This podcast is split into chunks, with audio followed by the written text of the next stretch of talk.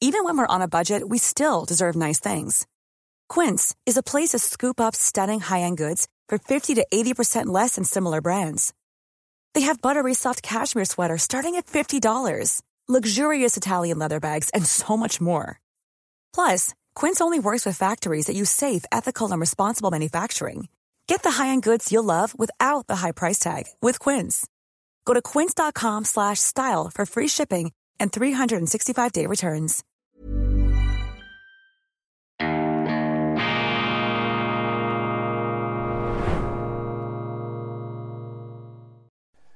Grüezi miteinander, ganz herzlich willkommen und einen wunderschönen guten Morgen, meine sehr verehrten Damen und Herren, liebe Freunde. Ich begrüße Sie aus dem hochmobilen und hochmotivierten Institut für fortgeschrittene Gegenwartskunde zur schweizerischen Ausgabe von Weltwoche Daily, die andere Sicht, unabhängig, kritisch, gut gelaunt am Montag, dem 10. Juli 2023. Ich sende aus den Bergen, habe gestern und am Samstag schon einige Aufnahmen den sozialen Medien verbreitet von dieser Wunderlandschaft in den Bündner Bergen. Und ins Bild geschlichen, beziehungsweise von mir dort absichtsvoll platziert worden ist der leuchtende Zauberhase, diese Lichtquelle mit dem Hasenmotiv. Und es soll uns daran erinnern, dass das Leben immer auch eine absurde Note bereithält und dass die Absurdität, das Widersinnige, das, was unser Verstand nicht durchschauen kann, aber wir versuchen natürlich aus allem einen Sinn abzuleiten, einen Sinn auch dort äh, zu finden, wo es vielleicht gar keinen gibt, beziehungsweise einen Sinn, den wir mit unseren beschränkten Geistesgaben niemals in seiner Gesamtheit erfassen können. Dieser Hase erinnert uns daran, dass wir Menschen auch immer etwas Absurdes an uns haben und auch uns selber nicht immer so ernst nehmen sollen, wohl aber die Dinge, mit denen wir uns beschäftigen, im Wissen allerdings immer auch darum, dass eben unser Verstand beschränkt ist und unfähig, die Gesamtheit aller Ursachen zu überblicken, die geschichtlichen Ereignissen zugrunde liegen. Und trotzdem versuchen wir ja immer wieder einzelne Dinge da herauszukratzen, herauszuisolieren, herauszukapseln, um uns dann daran zu klammern als äh, unumstößliche Erklärungen und eben Ursachen von Vorgängen, die schwierig zu verstehen sind. Äh, der Hase ist ein ähm, Signal, ein Fingerzeig, dass wir mit einer gewissen intellektuellen Bescheidenheit an die Dinge herantreten müssen. Ich wollte aber gar nicht mit diesem Hasen beginnen, sondern mit einem wunderbaren Zitat des Tages einem weiteren Zitat des deutschen Dramatikers und Dichters Friedrich Schiller, der wie kein anderer ja auch die Schweizer und ihre Staatsverfassung begriffen hat. Wilhelm Tell, das hat uns ja in der letzten Woche beschäftigt und ich habe viel Rückmeldung bekommen. Ganz herzlichen Dank dafür und deshalb ziehen wir das durch. Zitat des Tages. Wenn ich hasse, so nehme ich mir etwas, wenn ich liebe, so werde ich um das reicher, das ich liebe. Friedrich Schiller, Theoretische Schriften, Erstdruck 1786. Wenn ich hasse, so nehme, mir, so nehme ich mir etwas und wenn ich liebe, so werde ich um das reicher, das ich liebe. Ganz wichtig, der Hass ist eine Abirrung, der Hass ist ein Abgrund, der uns nie verschlingen darf, der aber die Menschen immer wieder anzieht, und hinunterzieht in diese ja Lava des Hasses, die alles aufzehrt, die den Menschen in seiner umfassenden äh, Art ähm, in Besitz nimmt und auch äh, selten preisgibt. Natürlich kann Hass auch irgendwann wieder in Liebe umschlagen, aber der Hass ist wie ein Feuer, der alles zerfrisst, der alles verbrennt und wenn er dann äh, das verschlungen hat, woraus er sich nährt, dann bleibt die Einöde, auf der man dann wieder äh, lieben lernen muss. Dieses Zitat sagt uns, was wir hassen, haben wir innerlich abgeschrieben, von unseren Interessen gelöst, aus anderen Gefühlen wie Gleichgültigkeit, nicht so schlimm wie Hass, auch nicht gut, aber nicht so schlimm, oder Zuneigung, Liebe, das Gegenteil, unerbittlich, abgetrennt, eine oft unwiderrufliche Entscheidung gefällt. Und diese ist von Negativem geprägt, vom Negativismus, vom Vernichtenden, vom Nichts von dem, was eben alles zerfrisst und auffrisst. Wir reißen gewissermaßen eine Person oder eine Sache aus unserer Seele und wollen nichts mehr damit zu tun haben, belegen sie sozusagen mit dem Bannstrahl, umgeben sie mit dem Todesstreifen des Hasses, mit den Selbstschussanlagen und äh, Artilleriegeschossen dieses Gefühls, aus dem eben nur Negatives entsteht. Und vor allem, wenn einer hasst, löst das beim anderen eben auch den Hass aus. So hat der Hass die unangenehme Eigenschaft, sich selber zu reproduzieren in anderen Menschen. Und es ist so schwer, aus diesen Spiralen des Hasses auszusteigen. Deshalb ist ja die Botschaft des Christentums so unglaublich revolutionär. Liebe deinen Nächsten und wenn du geschlagen wirst, dann schlage nicht zurück, sondern halte die andere Wange hin. Das sind natürlich Techniken, das sind Einsichten, Weisheiten, die geeignet sein sollen und oft auch sind, uns aus diesem verbrennenden, aus diesem alles verzehrenden Hass hinaus zu bewegen. Gleichzeitig haben wir das, was wir hassen, verloren. Wir haben es uns genommen. Und wie ganz anders ist es mit Liebe, mit Gefühlen des Zugetanseins, des Hoffens und Glaubens, ja nur schon des Interesses und der Neugier. Damit beleben wir unseren Geist, sind gespannt, vielleicht aufgeregt, haben jedenfalls unseren Gefühlshaushalt bereichert, etwas dazugewonnen, statt uns von etwas getrennt. Also im Zweifelsfall ist die Liebe immer besser als der Hass oder biblisch gesprochen, was bleibt, sind Glaube, Hoffnung und Liebe. Von diesen dreien aber ist die Liebe das Größte. Und wenn wir schon bei der Liebe sind, meine Damen und Herren, dann kommt mir gleich in den Sinn, ähm, vorgestern Abend am Samstag in St. Moritz das Jazz Festival, ein großartiger Auftritt der dänischen Diva, der Grand Dame des vokalen Jazz, Cecilia Nörby. Sie hat mit einer Frauenband ein begeisterndes Konzert gemacht. Und einer der Songs, den sie da interpretiert hat, sie ist übrigens auch ausgebildete Opernsängerin,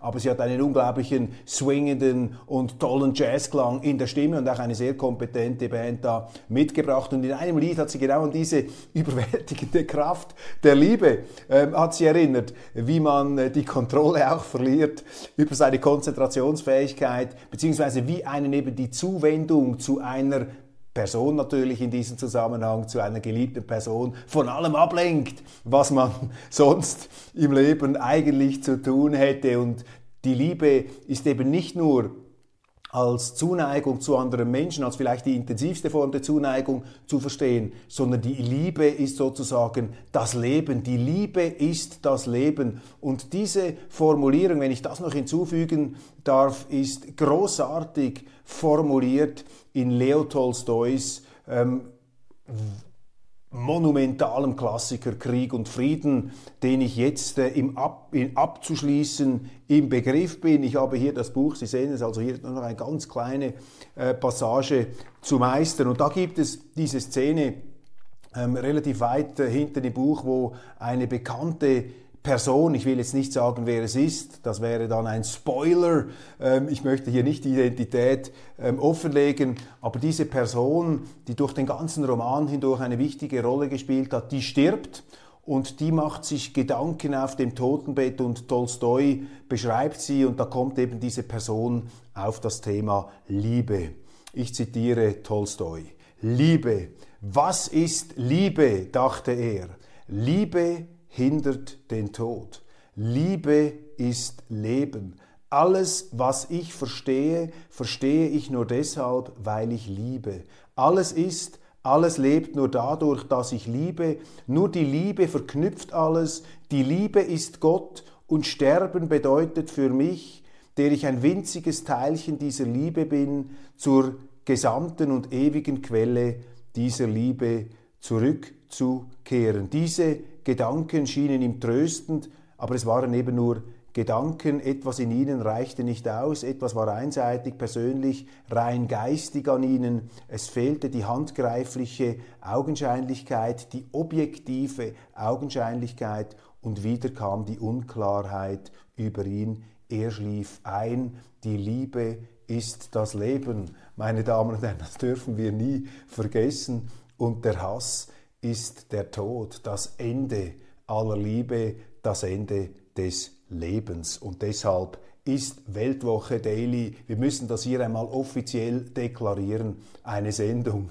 der Liebe, der Zuneigung und auch des Respekts. Und der Respekt bedeutet eben, dass man auch Dinge ausspricht und beim Namen nennt, die die Person, die vielleicht betroffen ist, nicht immer gerne hört. Aber es ist wichtig, weil es ähm, auch Ausdruck eines sich Bekümmerns ist, dass man sich kritisch ausdrückt und sich kritisch mit den Zeitläufen beschäftigt. Zum Beispiel, zum Beispiel mit jenen Vorgängen, äh, die natürlich äh, angetan äh, sind, mich wieder einmal in eine gewisse begrenzte Verzweiflung zu stürzen, nämlich unser Bundesrat in Gestalt der Wehrministerin Viola Amherd hat das getan, was wir hier befürchtet haben, wovor wir auch gewarnt haben. Frau Amherd hat beschlossen, unsere Rüstungs-, unsere, nein, Militärministerin, sie hat beschlossen, die Schweiz zum Teil jenes Sky Shield Verteidigungsprogramms der Europäischen Union zu machen und damit die Schweiz in die Europäische Union hineinzuführen, die Neutralität ein weiteres Stück preiszugeben. Denn Teil unserer immerwährenden bewaffneten Neutralität ist natürlich die Fähigkeit einer unabhängigen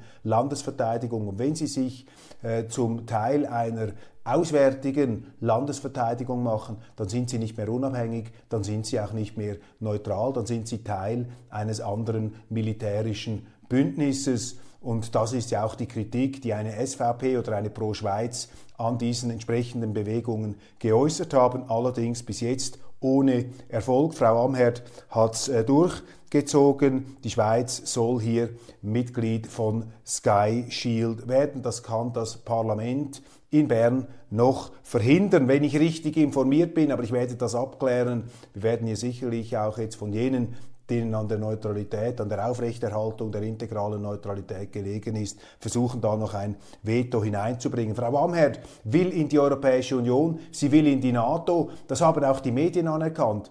Und was ähm, bezeichnend ist für diesen Orwellschen Doublethink, den viele Zeitungen und Kommentatoren in der Schweiz heute haben. Orwell Doublethink, dass man zwei Gedanken gleichzeitig ausspricht, die sich aber äh, diametral ausschließen. Äh, das ist genau hier zu beobachten, zum Beispiel bei der Neuen Zürcher Zeitung. Sie verteidigt das und sie sagt, das sei eine Stärkung der schweizerischen Neutralität, wenn wir Teil eines auswärtigen Militärbündnisses werden. Das ist die Position der Neuen Zürcher Zeitung, neutralitätsmüde geworden, aber da eben nicht ganz ehrlich, die lieben Kollegen, weil sie sich nicht eingestehen, dass sie die Neutralität preisgeben, sondern sie reden sich ein, dass eben auch mit der Mitgliedschaft in so einem Militärbündnis nach wie vor die Neutralität stattfinden könne. Und äh, auf die Spitze eben der Absurdität, der Hasenhaftigkeit könnte ich hinzufügen hier mit Blick auf das Hintergrundbild. Ähm, der absurde Hase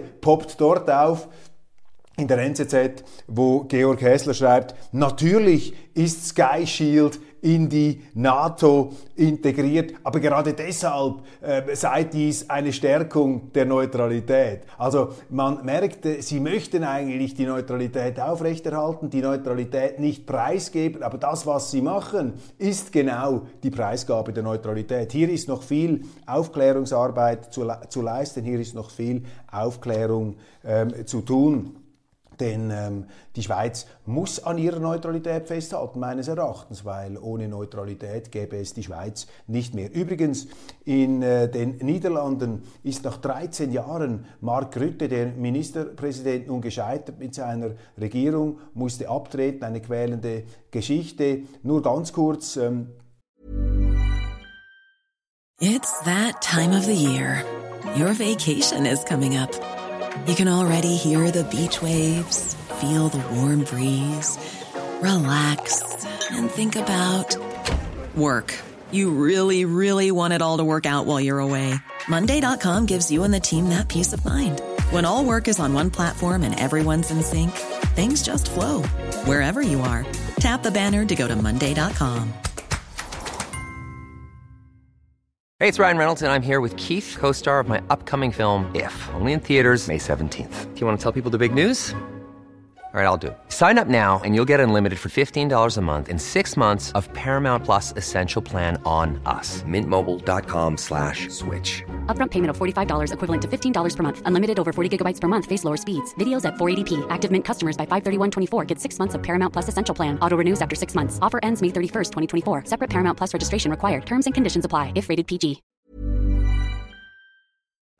Die eh, äh, Parteienlandschaft in den Niederlanden ist äh, sehr zersplittert. Ein äh, weitreichendes Koalitionsgebilde musste da die Regierungsgeschäfte halten. Ein großer Gewinner bei den letzten Wahlen, diese BBB, Bürger- und Bauernpartei, gilt als populistisch, ist entstanden aufgrund der Klimapolitik letztlich, weil man den Bauern verbieten mochte, äh, wollte bestimmte nitrathaltige Dünger einzusetzen, mit der Folge, dass die Produktivitätsaussichten der, ähm, der äh, Bauern zusammengebrochen wären. Und da haben sie sich formiert, zusammengetan, um in dieser BBB dagegen zu protestieren. Auch die Migrationspolitik, ein riesiges Thema in den Niederlanden. Und das war dann der äußere Anlass, der zum Scheitern der Regierung geführt hat. Rütte wollte eine Begrenzung des Familiennachzugs der in Holland, in den Niederlanden bereits sich befindenden Migranten, auch der vorläufig aufgenommenen, wie, wie, wie wir sagen. Er wollte das begrenzen, er wollte da einen Deckel haben.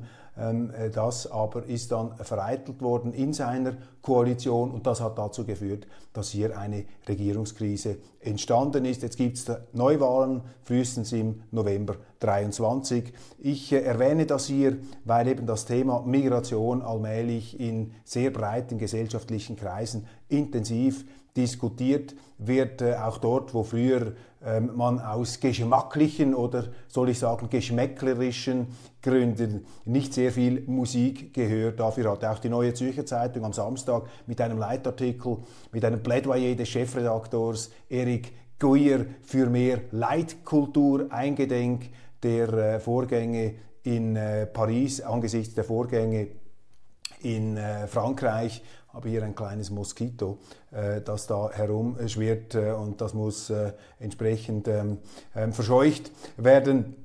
Ein, leichter, ein Leitartikel in der neuen Zürcher Zeitung, der sich eben auch für die Begrenzung der Zuwanderung und ähm, Durchsetzung einer Leitkultur ausspricht. Früher hat die gleiche Zeitung etwas anders ähm, formuliert und andere Positionen vertreten, aber das soll hier keine Rolle spielen, äh, lieber spät als nie. Ich glaube, dass eben dieses Bewusstsein, dass etwas mit der Zuwanderung wirklich in die falsche Richtung läuft, das ist nun in sehr, sehr breiten äh, Kreisen ähm, ausgeprägt und hoffen wir, dass das zu einer Bewegung führt, die dann in den Wahlen im nächsten ähm, Oktober auch in der Schweiz äh, dazu führen wird, dass man hier ernsthaft dieses Problem auch anpackt. Joe Biden bzw. die USA wollen Streubomben an die Ukraine schicken. Diese Munition zerstreut sich als ihr Artilleriegeschütze oder von Flugzeugen abgeworfen als Bomblets, wobei ein erheblicher Anteil nicht zur Explosion kommt und später die Zivilbevölkerung ähnlich wie Landminen gefährdet. 111 Staaten, darunter die Schweiz, haben Streubomben im Vertrag von Oslo seit 2010 geächtet und sich vertraglich verpflichtet, diese Munition nicht zu verwenden. Die USA haben diesen Prozess bereitwillig begleitet, immer im Wissen, dass sie selber nicht mitmachen. Natürlich hat auch Russland nicht mitgemacht und setzt Streubomben ein. Darum haben die Amerikaner jetzt ein entsprechendes Arsenal. Die Schweiz engagiert sich speziell für das Verbot. Es ist ein Kernanliegen des internationalen Genf. Wo aber bleiben jetzt eigentlich Ignazio Cassis und Viola Amherd, die Bundesräte, mit scharfen Verurteilungen der USA? Sehen Sie, da sind Sie eben in der Kommentierungsfalle. Wenn Sie überall kommentieren, wenn Sie überall Ihren Senf dazugeben, dann müsste der Bundesrat jetzt ja auch zu diesem krass völkerrechtswidrigen Streubomben-Munitionsentscheid der Amerikaner, Streubomben in die Ukraine, müsste man wenn man sich nicht widersprechen möchte, wenn man in dieser Kommentierung sozusagen ein Gleichgewicht aufrechterhalten möchte, Wenn Sie mich fragen, wäre es besser, der Bundesrat würde viel weniger sagen zu außenpolitischen Ereignissen, am besten gar nichts. Aber wenn es schon macht, dann musst du natürlich schauen, dass die Kirche irgendwo im Dorf bleibt. Aber bis jetzt hören wir keinen Pieps und das zeigt Ihnen, dass eben auch innerlich diese Politiker die Neutralität preisgegeben haben, dass sie sozusagen jetzt für Streubomben zu sein scheinen, weil sie einfach der richtigen, der angeblich richtigen Sache zum Durchbruch verhelfen ähm, sollen. Ja, und wo bleiben die Friedensaktivisten? Andreas Groß oder Joe Lang? Wo sind die jetzt, wo diese Streubombenmunition da geliefert wird? Es scheint, unsere Pazifisten haben seit Ausbruch des Ukraine-Kriegs geistig und militärisch aufgerüstet, dafür moralisch abgerüstet. Fast schon belustigend ist da der Kommentar von Camilla Alabor im Sonntagsblick. Die Schweiz habe es in der Hand, durch Freigabe von Waffenlieferungen die Notwendigkeit zur Verwendung von Streumunition zu vermindern. Heilige Simplicitas. Und äh, eben in der Schweiz haben die Grünen und die Linken die jetzt diese Lieferungen befürworten. In der Schweiz, als man über Streumunition abgestimmt hat, waren die Grünen und die Linken ganz massiv dagegen. Die schweigen jetzt. Moralischer Bankrott an allen Fronten. Sonntagszeitung, interessant, so schön haben es unsere Staatsangestellten. Die höchsten Löhne zahlt der Bund, gefolgt von Städten wie Bern und Zürich. Mindestlohn beim Bund 5000 Schweizer Franken und das 13 Mal. Die Stadt Zürich, sieben Wochen Ferien ab 60 und öffentliche Verwaltung genießt viele andere Privilegien. Das herausgefunden und dokumentiert zu haben, ist auch das Verdienst des Luzerner Instituts für Wirtschaftspolitik, unter anderem von Professor Christoph Schaltecker. Und darum kommen jetzt die SP und andere Linke im Luzerner Stadtparlament und wollen das Institut von der Universität Luzern abspalten und am liebsten missliebige liberale Professoren canceln und fertig machen. Perfide Strategie, so geht man nicht mit Wissenschaftsfreiheit und dem Recht auf freie Meinungsäußerung um. Spannende Mitteilung über überfüllte Züge in Bern, die nicht abfahren konnten, bis die Passagiere die Züge wieder verließen, zumindest einige.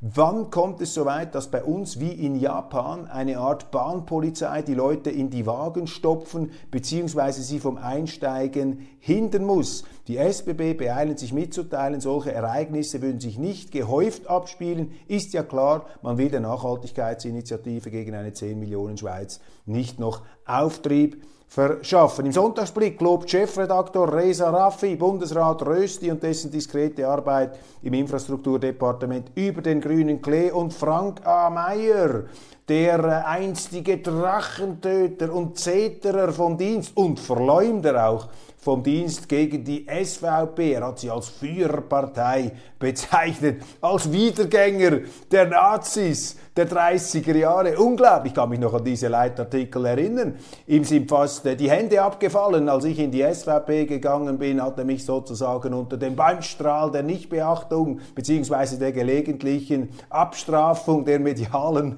gestellt. Dabei sind wir früher eigentlich gut ausgekommen. Aber eben SVP, das war der Rubicon, das sind die Bösen. Aber jetzt, oha, vielleicht auch spürend, dass der Wind dreht. Und Franka Meyer möchte auch, wie viele, wie die meisten, meisten Journalisten vor allem geliebt werden. Jetzt also versucht er sich vielleicht noch rechtzeitig vor den Wahlen hier auf die richtige Seite zu stellen, in Anführungszeichen, in dem Sinn, äh, dass er eben das Fähnchen etwas nach dem Wind hängt. Auf jeden Fall lobt er die SVP und deren Kampf über die ungeregelte Zuwanderung in einer geradezu hymnischen Kolumne. Lob der SVP heißt sein Beitrag, in dem er die Migrationspolitik dieser Partei abfeiert. Wenn er am nächsten Sonntag nicht schreibt, er habe alle hereinlegen wollen, ist das ein eine ganz erstaunliche Wendung, geradezu eine 180 Grad Drehung. Frau Baerbock würde sagen, eine 360 Grad Drehung. Interessant ist auch die Nachricht, dass die Saudis 40 Prozent der Credit Suisse übernehmen wollten, die Firma, die Schweizerische Finanzmarktaufsicht, sie aber daran gehindert habe. Sie muss ab 10 Prozent der äh, Aktien ihr Einverständnis geben. Darum habe der Vertreter der Saudis im berühmten Bloomberg-Interview vor dem Kollaps der CS ähm, äh, gesagt auf die Frage, ob er zu weiteren Finanzspritzen an die CS bereit sei.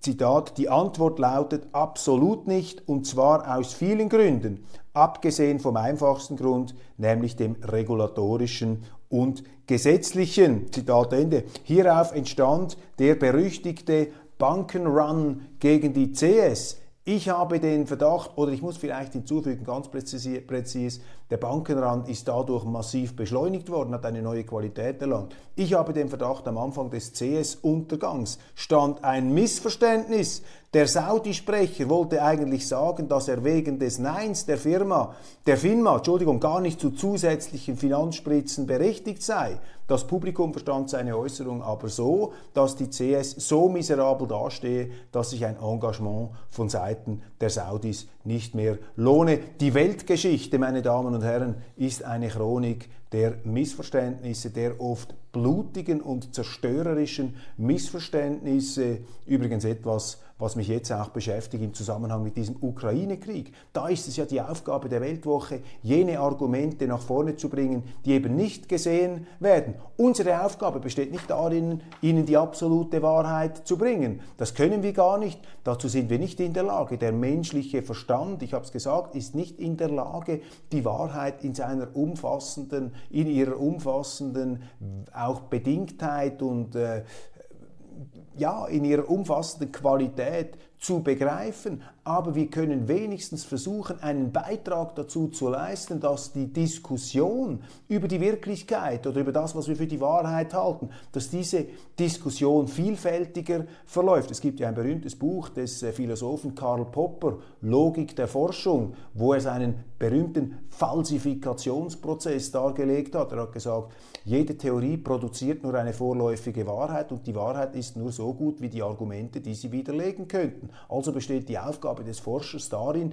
alle für wahr gehaltenen Theorien zu widerlegen, Argumente zu finden, stichhaltige Argumente, die diese Theorien erschüttern können. Und genau das ist das, was die Weltwoche macht. Wir schlagen uns da nicht auf eine Seite oder auf die andere. Wir schlagen uns auf die Seite der Diskussion, der Vielfalt, der Demokratie und am Ende schlagen wir uns auf die Seite der Schweiz. Wir können natürlich unsere Herkunft auch nicht verleugnen und wollen das auch auf keinen Fall tun. Im Fadenkreuz steht der Sozialvorsteher des Städtchens Nidau bei Biel. Der SVP-Politiker wird der Amtsgeheimnisverletzung beschuldigt, weil er bestätigt hat, dass der berüchtigte Hassprediger Ramadan 600.000 Franken Sozialhilfe bezogen hat und keine Schweizer Landessprache erlernen wollte, damit er auf dem Arbeitsmarkt unvermittelbar bleibt. Mir fällt auf, bei bürgerlichen Politikern sprechen die Medien von Amtsgeheimnisverletzungen, bei linken Anliegen, die Geheimes öffentlich machen, öffentlich machen spricht man von Whistleblowing.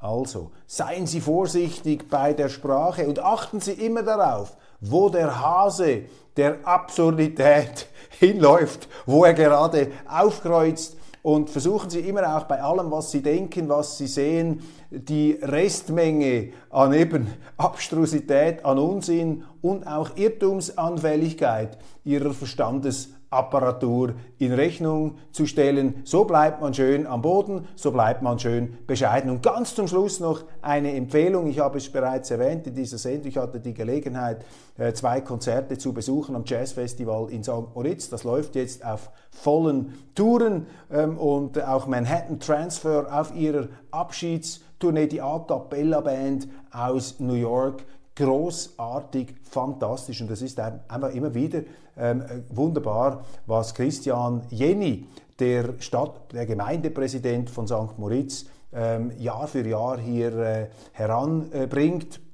Und äh, das äh, ist dringend zu empfehlen. Gleichzeitig habe ich erfahren, dass in St. Moritz ein veritabler Aufreger die Leute beschäftigt, ein Zürcher Immobilienunternehmer, wie dort ein riesiges Hotel heranklotzen, sozusagen eine, eine Festung, ganz im Zentrum, neben dem Palace Hotel, vor dem Kulm, dem ältesten ähm, Gasthaus und Hotel, über das wir ja berichtet haben in unseren Sondersendungen zu St. Moritz und dieser äh, Block, dieses riesige Bauwerk, man sieht erst die, äh, die Baupfeiler, die da hingestellt wurden, das wird natürlich das Stadtbild massiv äh, verändern. Ich habe gespürt, dass äh, die St. Moritzer da offensichtlich äh, sehr gemischte Gefühle haben. Einige finden das gut, weil man hofft äh, auf neue Arbeitsstellen. Das soll ja von sehr vielen Leuten Personal betrieben werden. Auf der anderen Seite fürchtet man, wie ich meine, zu Recht eine ganz massive Beeinträchtigung, ja geradezu Verschandelung ähm, des Stadtbilds und vor allem die Hotels hinten dran und die Leute, die da Millionen hingeblättert haben für ihre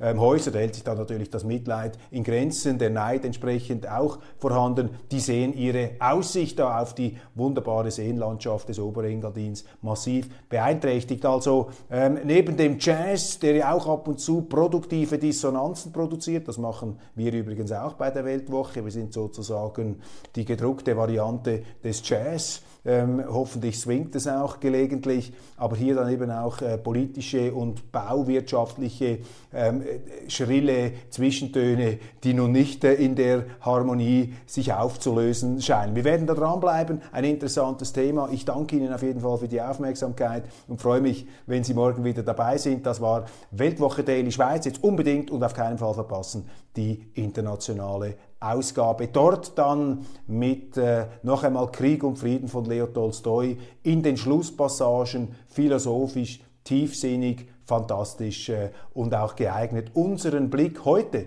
auf die Welt zu prägen. Ich werde darüber auch berichten. Machen Sie es gut und bis morgen.